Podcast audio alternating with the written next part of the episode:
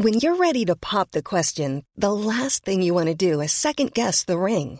At Bluenile.com, you can design a one-of-a-kind ring with the ease and convenience of shopping online. Choose your diamond and setting. When you find the one, you'll get it delivered right to your door. Go to Bluenile.com and use promo code LISTEN to get $50 off your purchase of $500 or more. That's code LISTEN at Bluenile.com for $50 off your purchase. Bluenile.com code LISTEN. C'est le podcast montagne du Dauphiné libéré. Les interviews et les récits, les légendes de l'alpinisme, les champions de ski, le jour où tout a basculé, les grandes et les petites histoires, les exploits et les expéditions, mais aussi les drames, les sagas, les inventions et les pionniers. Voici Histoire d'en haut.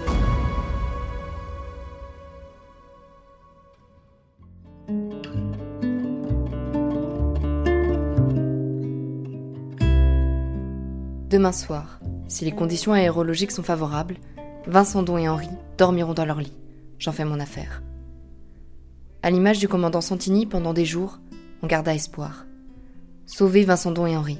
C'était la seule chose qui comptait en cette fin décembre 1956, à Chamonix, comme partout en France. Quelques jours auparavant, personne ne savait qui ils étaient. Mais depuis qu'ils étaient en perdition dans le Mont Blanc, tout le monde ne parlait plus que d'eux. On n'allait quand même pas laisser mourir deux jeunes garçons partis à l'assaut du Mont Blanc pour Noël. Et puis on les voyait aux jumelles. Ils étaient là, coincés dans la neige. Un hélicoptère ou une caravane terrestre allait bien réussir à les redescendre à Chamonix, sains et saufs.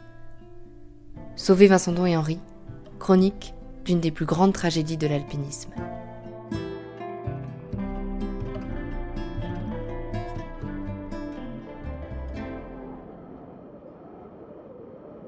Décembre 1956, Chamonix. Parmi les alpinistes qui ont choisi de passer les fêtes de fin d'année en montagne, deux jeunes gens, Jean-Vincent Don et François Henry. Le premier est un étudiant parisien de 24 ans, le second un bruxellois de 22 ans. Tous deux sont passionnés par les hauteurs. D'ailleurs, Jean-Vincent Don aspire à être guide de haute montagne. Alors pour eux, rien de mieux que de passer le réveillon sur le plus mythique des sommets alpins, le Mont Blanc, et ses 4807 mètres. Leur idée est la suivante. Gagner le sommet de l'aiguille du Midi par le téléphérique le 22 décembre matin, rallier le refuge Torino, puis rejoindre le bivouac du col de la Fourche et tenter l'ascension du Mont Blanc par les pronts de la Branva, versant italien, l'une des faces les plus périlleuses. Puis retour à Chamonix dans l'après-midi du mardi 25 décembre. Le programme est fait, ne reste qu'à se lancer. Les deux jeunes gens sont aperçus à l'office du tourisme où ils demandent comment se procurer des raquettes. Un autre alpiniste, Claude Dufourmentel, est mis au courant de leur ascension, et bientôt, Vincent Don et Henri s'élancent vers les hauteurs.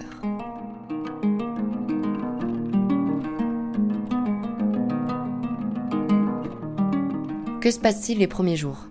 On connaîtra par la suite quelques éléments de leur périple par la voix d'un autre alpiniste, Walter Bonatti. Lui, tout le monde le connaît. L'année précédente, le célèbre Italien a passé six jours dans un pilier des Drues pour ouvrir une nouvelle voie qui portera son nom. En ce Noël 1956, il tente avec Silvano Geyser l'ascension hivernale de la voie dite La Poire. Les deux cordées vont se croiser sur la route du Mont Blanc et même fêter ensemble le réveillon de Noël au refuge de la Fourche. Henri aurait d'ailleurs offert son propre piolet à Bonatti pour remplacer le sien, fêlé. Le réveillon sur les hauteurs, tout cela est normal. Mais normalement, le 25, on est censé voir réapparaître Vincent Don et Henri à Chamonix. Tout comme Bonatti et Geyser devraient avoir fini leur périple aussi. Or, on est sans nouvelles des quatre hommes. 15 à 20 cm de neige sont tombés dans la vallée, sans doute une cinquantaine sur les hauteurs, et le thermomètre affiche moins 20 degrés. À Chamonix, un homme s'inquiète du sort de Vincent Don et Henri. Claude Dufourmentel, membre du groupe de haute montagne, rentré plus tôt du même itinéraire, lui, est redescendu avec difficulté du Mont Blanc. Et depuis, la météo s'est dégradée, ce qui lui fait craindre le pire. Alors, après avoir laissé passer 24 heures, il donne l'alerte le 26 décembre. Une alerte prise d'autant plus au sérieux que l'on n'a toujours pas de nouvelles de Bonatti et Geyser non plus. Le lendemain, la une du Dauphiné libéré donne le ton. Noël tragique au Mont Blanc, parmi les disparus, le guide italien Bonatti.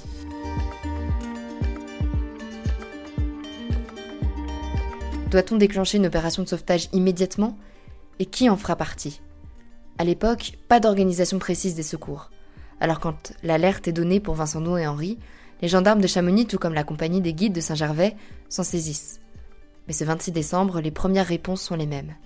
Inutile de songer à partir, c'est actuellement impossible au vu des conditions météo. Le guide-chef Louis Pirali contacte quand même le pilote de l'aérodrome du Fayet, Firmin Guiron, pour savoir s'il pourrait survoler le massif.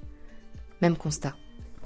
Actuellement, c'est impossible, mais dès qu'il y aurait une éclaircie, je partirai. À condition bien entendu que je puisse m'envoler, car il y a près de 20 cm de neige sur le terrain. Je doute cependant de voir quoi que ce soit, étant donné l'importance de la chute de neige. Lui répond-il. Et puis un coup de téléphone en provenance de Courmayeur rassure en partie. Le mardi 25 décembre, un guide monté au refuge Torino a aperçu très distinctement deux cordées sur les ponts Branva. Les conditions semblaient bonnes et les alpinistes paraissaient avancer vite. L'une des deux équipées devait être celle de Bonatti et l'autre. Était-ce Vincendon et Henri?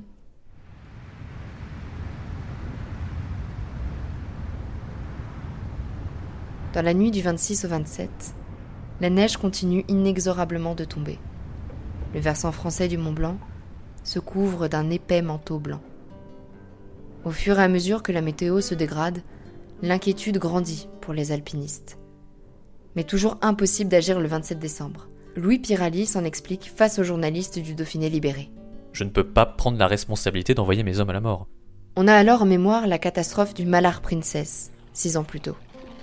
Le crash de cet avion qui avait causé la mort des 48 personnes à bord avait aussi entraîné un autre drame, avec le décès du guide René Payot, à la tête de la patrouille de secours qui devait vérifier s'il y avait des survivants. Il avait été emporté par une avalanche. Malgré ses réticences, ce 27 décembre, un premier hélicoptère décolle quand même pour un vol de reconnaissance. L'équipage ne repère personne sur les itinéraires normaux de redescente du Mont Blanc. Mais à 14 heures, grâce au puissant télescope du Brévent, le caissier de ce téléphérique aperçoit deux alpinistes descendant du sommet du Mont Blanc vers le grand plateau. Le brouillard obstrue peu à peu la vue. Était-ce eux? L'hélicoptère parti plus tôt et déjà revenu tente une nouvelle mission. Dans le brouillard, le vent souffle à 100 km/h et les pales commencent à givrer. Le chef pilote Pététin assure au retour de l'appareil qu'ils ont fait tout ce qu'ils ont pu. Il est impossible de faire plus, confirme un autre pilote. Alors que les deux jeunes gens s'apprêtent à passer une nouvelle nuit dans le froid, dans son bureau, le gendarme Guillon tente de rassurer les parents d'un des alpinistes. Il ne faut pas pleurer, tout espoir n'est pas perdu. Et la suite semble lui donner raison, car le vendredi 28 décembre, enfin de bonnes nouvelles, si bonnes qu'elles feront la une des journaux. Bonatti et Gézère sauvés, Vincent de Henri sont vivants, titrera le Dauphiné libéré. Bonatti et Gézère ont été retrouvés par une caravane de secours près du refuge Gonella, descendant comme ils l'avaient prévu. Au refuge, on s'empresse de communiquer par radio leur arrivée au secours dans la vallée. Ils seront rapatriés deux jours plus tard. C'est alors qu'on en saura un peu plus sur le parcours de Vincendon et Henri. Bonatti racontera qu'ils ont passé une partie du parcours avec les deux jeunes alpinistes, bien équipés, mais qui manquaient de vivre. Après leur réveillon au refuge de la Fourche, ils ont grimpé les pronts de la Branva en même temps et ont même bivouaqué à 50 mètres les uns des autres le soir du 25 décembre. Arrivant au col de la Branva le 26, c'est alors que leurs chemins se sont séparés. La cordée Bonatti a continué de monter, Vincendon et Henri ont décidé de descendre rapidement. Mais ils ne sont pas arrivés en bas. Et désormais il n'y a aucun doute, donc, quant à l'identité des deux alpinistes repérés au télescope, ce sont bien Vincendon et Henri. Le guide Mafioli, chef des pistes du Brévent, les aperçoit d'ailleurs à nouveau ce vendredi, à force de scruter la montagne. Et en les voyant, il lâche un cri de stupeur. Mais qu'est-ce qu'ils foutent là-haut? Alors que tout le monde pensait que Vincent et Henri se dirigeraient vers le grand plateau pour gagner le refuge des Grands Mulets, les deux jeunes hommes ont filé tout droit vers une muraille de glace de 300 mètres de haut qui surplombe la combe maudite. Une muraille infranchissable.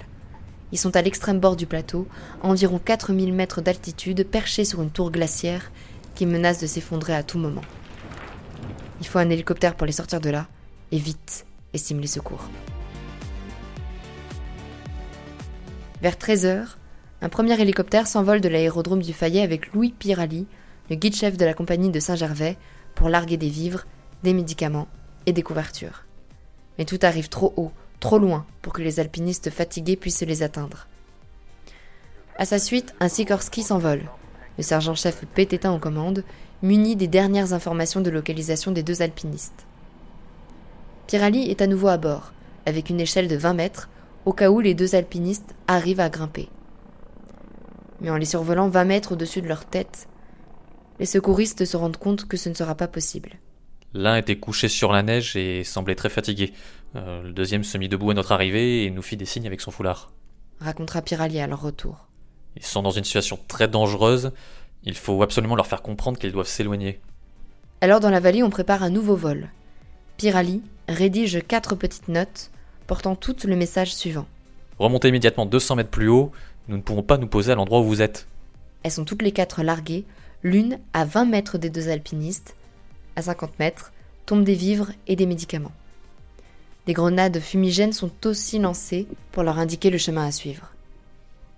Vers 16 heures, le guide-chef Mafioli, qui les observe toujours au télescope, les aperçoit bouger et semblant suivre les indications. En bas dans la vallée, on pousse un ouf de soulagement. Selon le programme défini par les secours, le lendemain, des guides et des moniteurs seront largués vers l'emplacement que les fumigènes indiquent pour préparer la neige et permettre à un hélicoptère de se poser. Mais le 29, la météo contraint de nouveau à l'inaction. Dans le bureau de la société de secours, les parents de Vincent Don et Henri n'arrivent plus à contenir leurs larmes. Mais guides et moniteurs ne renoncent pas. On scrute le ciel, les baromètres, on appelle la météo de Bron, et quand en début d'après-midi se profile une éclaircie, on saute sur l'occasion. Un hélicoptère parvient à partir et à survoler les deux alpinistes en péril. Du ciel, l'équipage aperçoit Vincent Don, cagoule jeune kaki, et Henri, cagoule gris-bleu, marcher péniblement en direction du grand plateau. Jamais je n'ai éprouvé une telle joie qu'en cette minute. J'en aurais pleuré. Dira Pététin. Alors on largue à nouveau des colis contenant vivres, réchauds, vêtements et une tente, de quoi tenir trois jours mais on compte bien les sauver avant et dès le lendemain si possible. Un deuxième hélicoptère plus puissant est même prévu.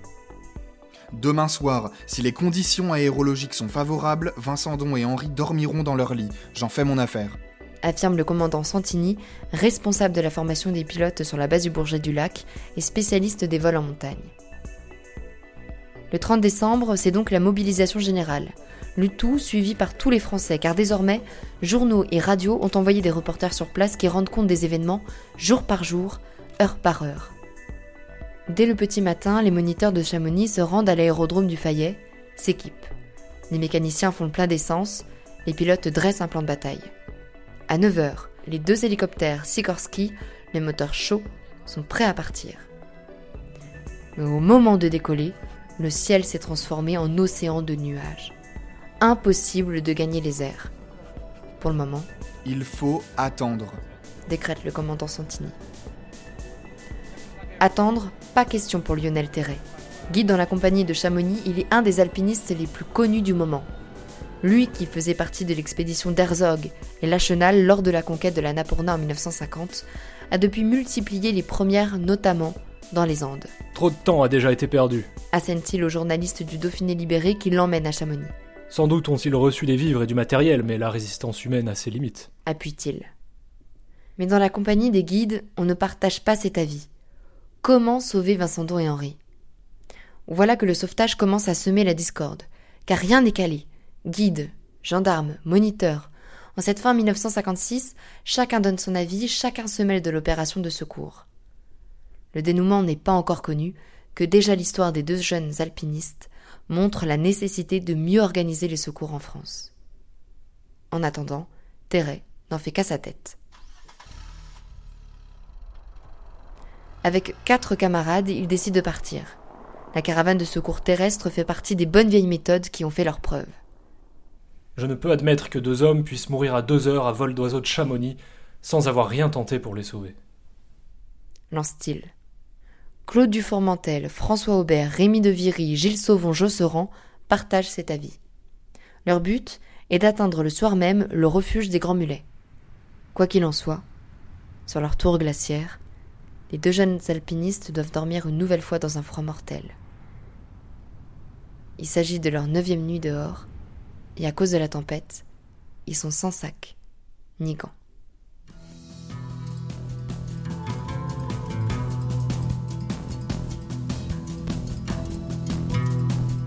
31 décembre, alors que l'année s'achève en bas à Chamonix, on tente tout ce qui est possible pour que 1957 ne commence pas dans les larmes. La caravane de Terret partie la veille dans l'après-midi est en route pour les Grands Mulets. Depuis le bas, on les voit avancer lentement dans la poudreuse, au milieu de dangereuses crevasses. À 9h, une autre caravane part dans la même direction depuis le plan des aiguilles.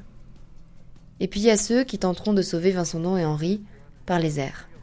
À 11h, le commandant Santini fait décoller l'hélicoptère Sikorsky S-58 avec à bord le moniteur Bonnet. Objectif étudier la manière dont il pourrait atterrir près des naufragés.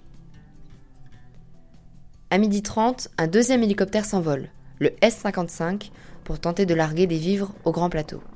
Et à 13h, Santini fait redécoller le S-58 avec l'adjudant blanc.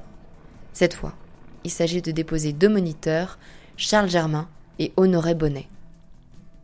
Mais quelques minutes plus tard, le S-55 rentre à la base. Son pilote sort de l'appareil, blême et paniqué. C'est une catastrophe. Santini a capoté sur le grand plateau, l'appareil est brisé. À 4000 mètres d'altitude, le S-58 s'est écrasé à quelques mètres seulement de Vincendon et Henri. L'engin est détruit, mais ses voyageurs sont indemnes. Ils ont été vus en train de marcher sur la carlingue. Alors un nouveau plan de secours se met en route. L'hélicoptère S-55 fait des rotations pour déposer plusieurs moniteurs sur le dôme du goûter. Novelle et Roman rallient l'observatoire Valo pour le préparer en balisant l'itinéraire. Chapaz et Minster se dirigent vers l'épave et les naufragés. Quand ils l'atteignent, les moniteurs Germain et Bonnet expliquent qu'ils ont déjà fait une tentative pour secourir en priorité Blanc et Santini, inexpérimentés et pas assez habillés pour endurer les moins 20, moins 30 degrés qui sévissent. Ils ont commencé par faire une cordée avec Blanc, mais ont frôlé le drame à nouveau quand l'adjudant est tombé dans une crevasse. La corde a tenu, ils ont pu le remonter, mais ils sont retournés se mettre à l'abri dans la carlingue. C'est d'ailleurs là qu'ils ont installé Vincendon et Henri. Le premier est si mal en point que Henri doit le nourrir. Je serais mort depuis deux jours. C'est lui qui m'a forcé à vivre, articule-t-il. Avec l'aide de Chapaz et Minster, on emmitoufle les deux garçons dans des duvets. Mais ils sont si faibles, impossible d'espérer les faire marcher. Le matériel qui avait été parachuté n'avait pu être utilisé par eux, car gelés comme ils l'étaient, ils ne pouvaient absolument pas se servir de leurs mains. Racontera plus tard le guide Honoré Bonnet. Leurs doigts étaient tellement gelés qu'ils ne purent même pas mettre en action les réchauds à gaz qu'ils avaient reçus. En bas, dans la vallée, alors que la journée se termine, on fait les comptes. Vincendon et Henri gravement affaiblis, l'hélicoptère accidenté, deux caravanes terrestres qui prennent tous les risques. Jusqu'ici, il n'y avait que deux hommes en danger de mort. Il y en a ce soir plus de vingt, résumera le reporter du Dauphiné libéré. Mais tandis qu'à Chamonix on s'apprête à une nouvelle nuit d'angoisse, en haut, vu la météo, pas question d'attendre plus longtemps. Il faut réessayer en priorité de sauver l'équipage de l'hélicoptère accidenté. Santini et Blanc ne sont pas des alpinistes, et ne sont pas vraiment équipés, mais ils peuvent supporter une marche et les 400 mètres de dénivelé qui conduisent à l'abri Valo où ils seront en sécurité. Honoré Bonnet se retourne vers Vincendon et Henri et leur fait une promesse. On reviendra vous chercher. La phrase l'entra toute sa vie. Chapaz, lui, n'oubliera pas le moment le plus pénible, lorsque nous avons dû plonger la carlingue dans l'obscurité. Nous sentions que l'obscurité rendait encore plus atroce la solitude des deux alpinistes qui étaient déjà à ce moment à bout de force. Racontera-t-il. Et puis, à la lueur des lampes frontales, on se met en route. À 3 heures du matin, ce 1er janvier 1957, Chapaz, Minster et Blanc atteignent l'abri Valo après une marche harassante, tant Blanc est affaibli par ces deux accidents. Bonnet et Germain forment une deuxième cordée pour remonter le commandant Santini. Après s'être égarés sur le col du dôme, ils n'attendront Valo qu'à 11h30 du matin. Ce 1er janvier, on est donc rassuré sur leur sort. Et puis l'on voit revenir les hommes des caravanes terrestres à commencer par l'équipe de Lionel Terret. Le mauvais temps a été le plus fort, tous ont dû redescendre. Restent Vincent Don et Henri. Vu la tempête, impossible de faire décoller un hélicoptère ce 1er janvier. Le lendemain, on espère que les deux nouveaux appareils des Alouettes pourront s'élancer vers les hauteurs. Mais là encore, le sort s'acharne. Un brouillard opaque les retarde et les cloue au sol. En haut, à l'abri Valo, on signale avant avec des points à 150 km/h. Dans l'abri, il fait moins 15 degrés. Alors, dans la carlingue où sont Vincent et Henri,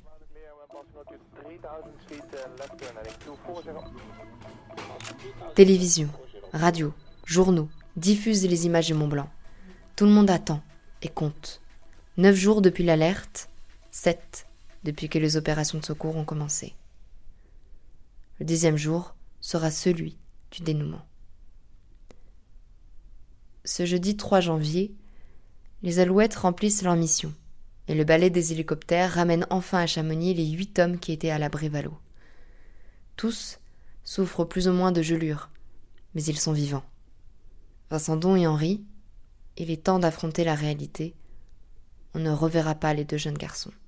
Après avoir interrogé les moniteurs qui les ont vus lundi dernier, j'ai la conviction que les deux alpinistes, épuisés comme ils l'étaient et profondément gelés à mi-jambe et à mi-bras, n'ont pu résister à la tempête qui s'est déchaînée dans la nuit et au froid de moins 36 degrés qui a été enregistré à 4000 mètres.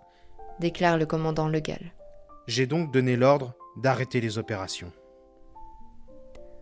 Le père de François-Henri s'oppose de toute façon à toute nouvelle tentative.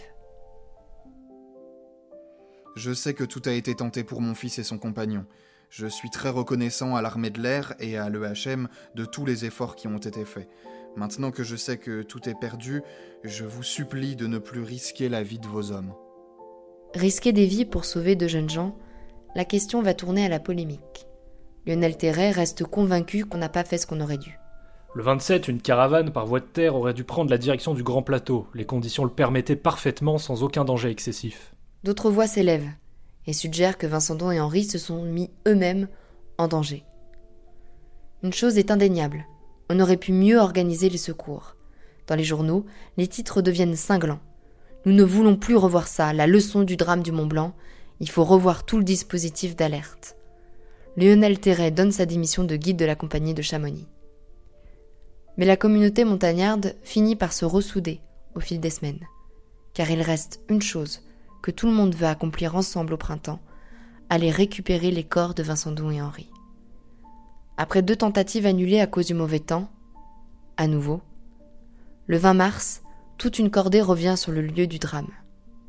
La carlingue est toujours là, Vincent Don dedans, Henri, les jambes hors de l'hélicoptère, comme s'il avait tenté de s'extraire de son tombeau de glace et de fer. Redescendus, ils peuvent enfin être rendus à leur famille. Leur mort restera une des plus tragiques survenues en montagne. Immortalisée par cette photo ramenée par le secouriste et toujours gravée dans les esprits. La dernière image de Jean Vincent Don et de François Henri, enfoncés dans la neige, Henri, la tête baissée, Vincent Don debout, semblant sourire, alors que c'est le froid qui le fige. L'image de deux jeunes gens qui, à ce moment-là, pensaient qu'ils étaient sauvés.